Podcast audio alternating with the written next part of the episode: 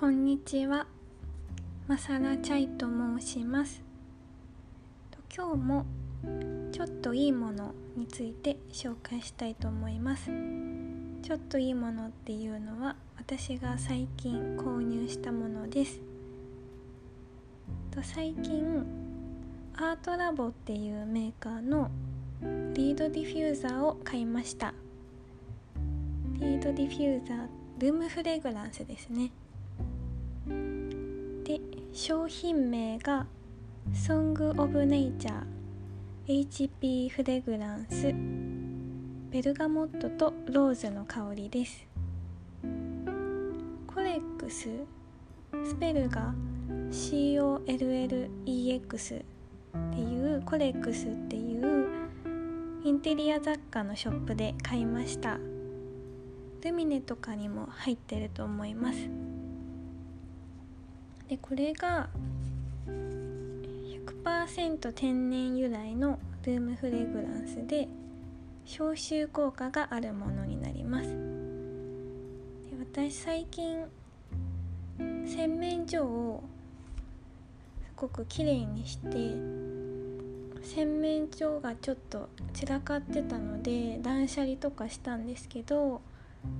で結構洗面所が片付いたので何か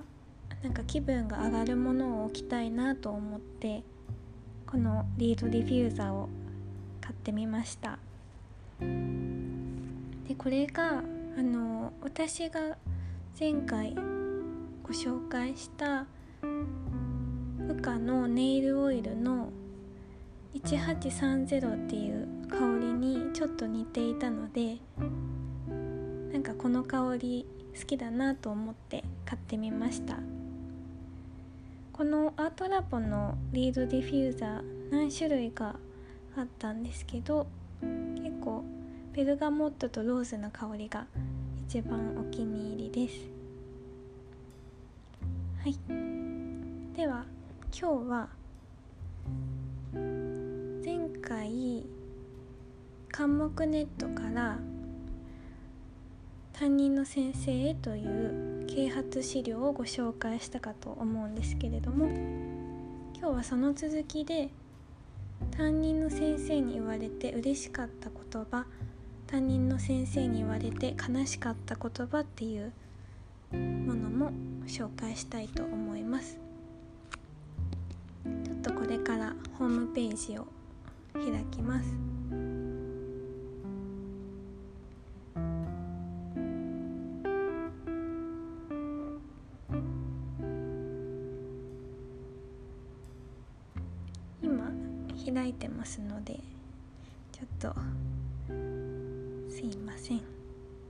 少お待ちください。は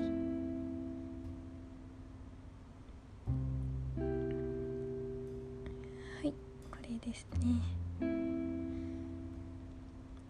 はいでは先生に言われて嬉しかった言葉。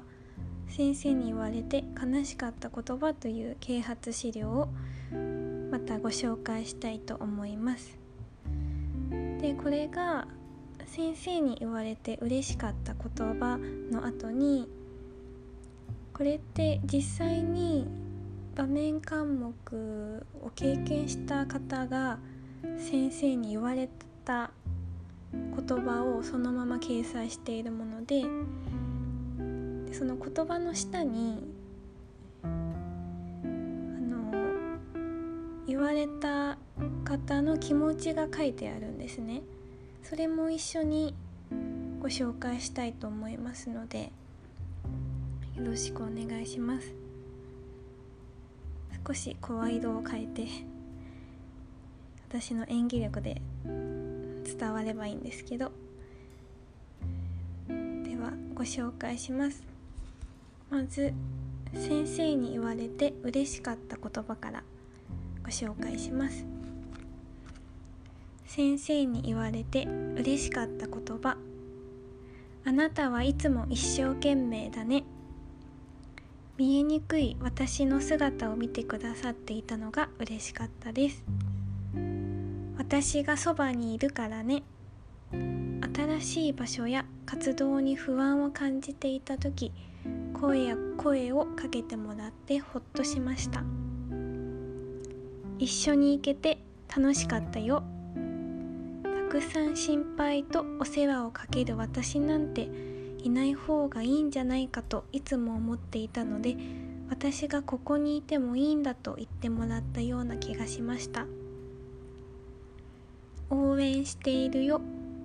繰り返し繰り返し言ってもらいました。初めはドキドキしましたがだんだん振り返ったらいつでもそこにいてくださるようでほっとしました。あなたの絵好きだな。上手下手の評価でなく私を受け止めてもらったような気がしました。話せない以外の私を見つけてもらって嬉しかったです。大事だから心配もしているよ。迷惑だからではなく大事だから心配なんだと心から言ってくださった時嬉しくて私も頑張らないといけないという気持ちになりました。おはよう。待ってたよ。さようなら。また明日。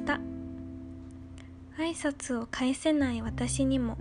毎日必ず声をかけてくれました。みんなへでなく私へかけてもらえる声は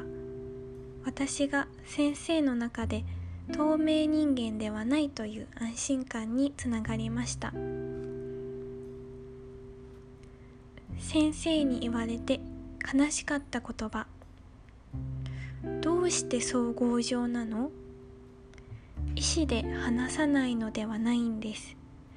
意地を張っているわけでもないんです。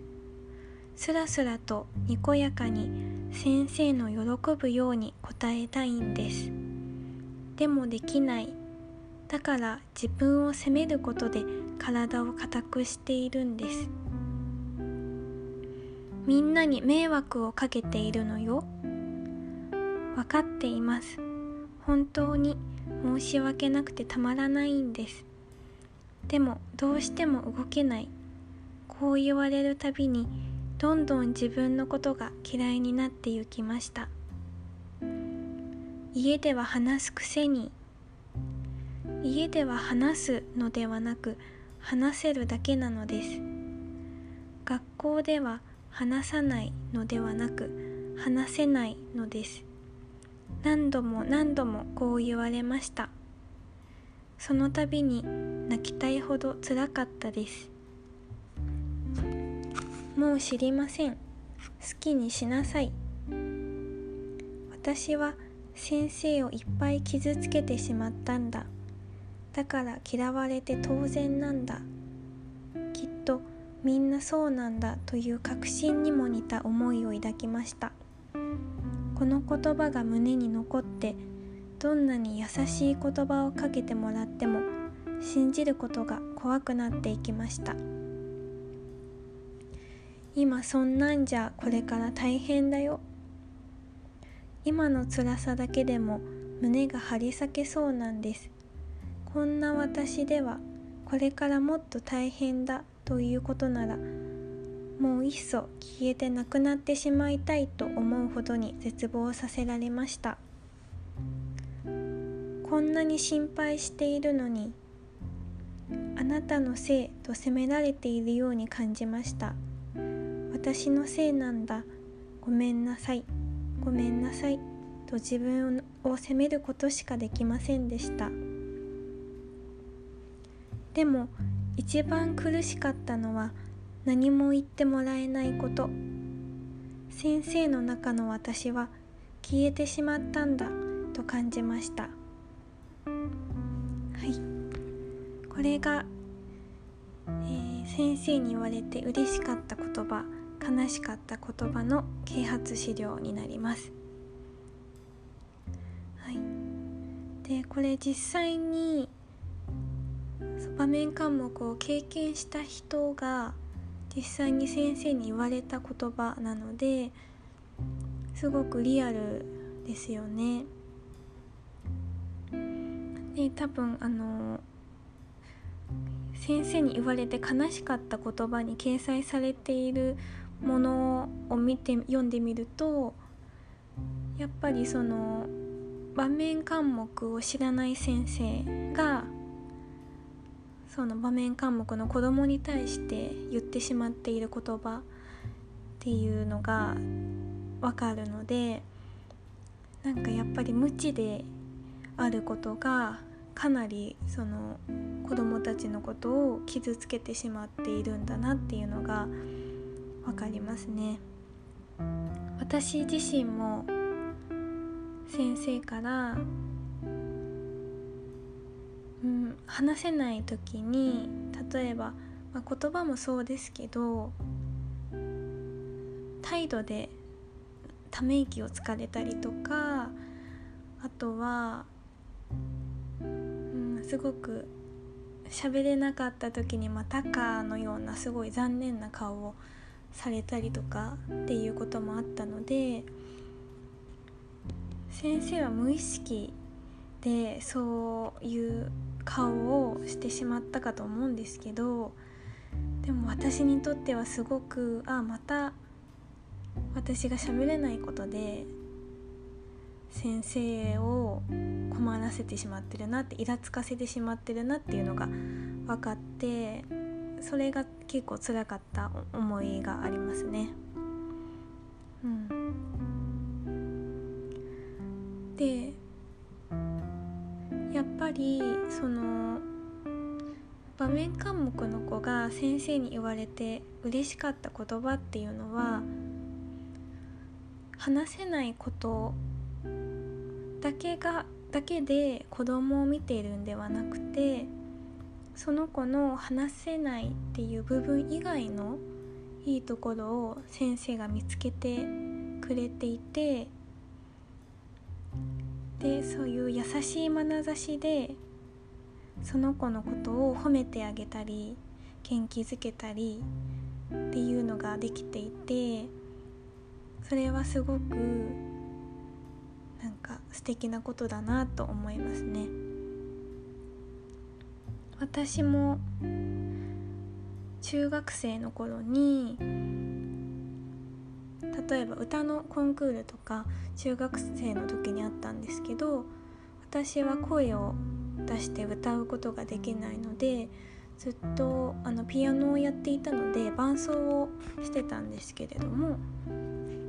その時に伴奏弾きを終わった後に優しい社会の男性の先生が「さすがだね」って言ってくださってなんかその「さすがだね」っていう言葉が話せない自分以外のいいところを先生が見てくれていてなんか褒めてもらったのがすごく嬉しかったですね。はいでも教師という立場の人が例えば自分の機嫌が悪いからその気の弱い子供とか自己表現がなかなかできない子に対してそういうイラつきをぶつけてしまうっていうのは残念なことだと思うのでなんかもっと子供のことを思ってその子に対して声かけをする先生がもっと増えればいいなと思っています。やっぱり傷つ私の時もそうですけど苛立ちを教師あ教師の苛立ちを子供に見せるような人がやいるんですよね。一定数。なんかそういうのってすごく残念なので。うん。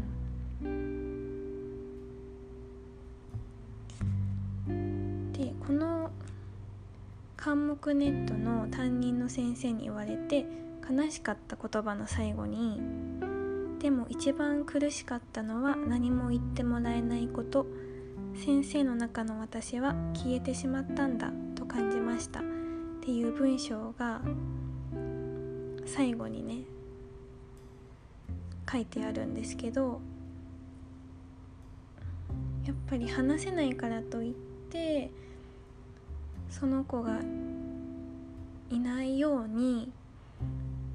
クラスの中で何も話しかけてもらえないっていうのはもうすごく苦しいことだと思うのでかちゃんと自己表現ができない子だったり場面科目の子だったりそういう子の気持ちを知ろうと教師が働きかけることっていうのは気遣ったりすることっていうのは大事なことだなと思いました。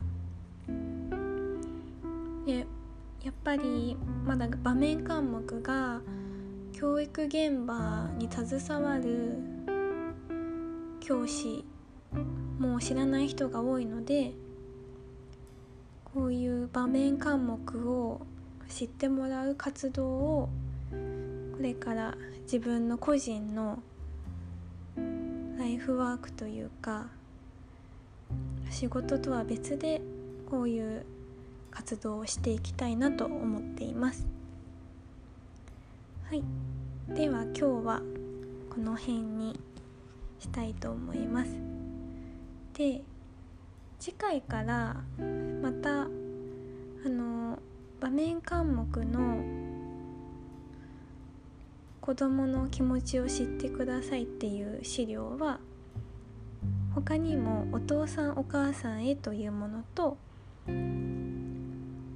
あとは周囲の子どもたちへの啓発用に作っ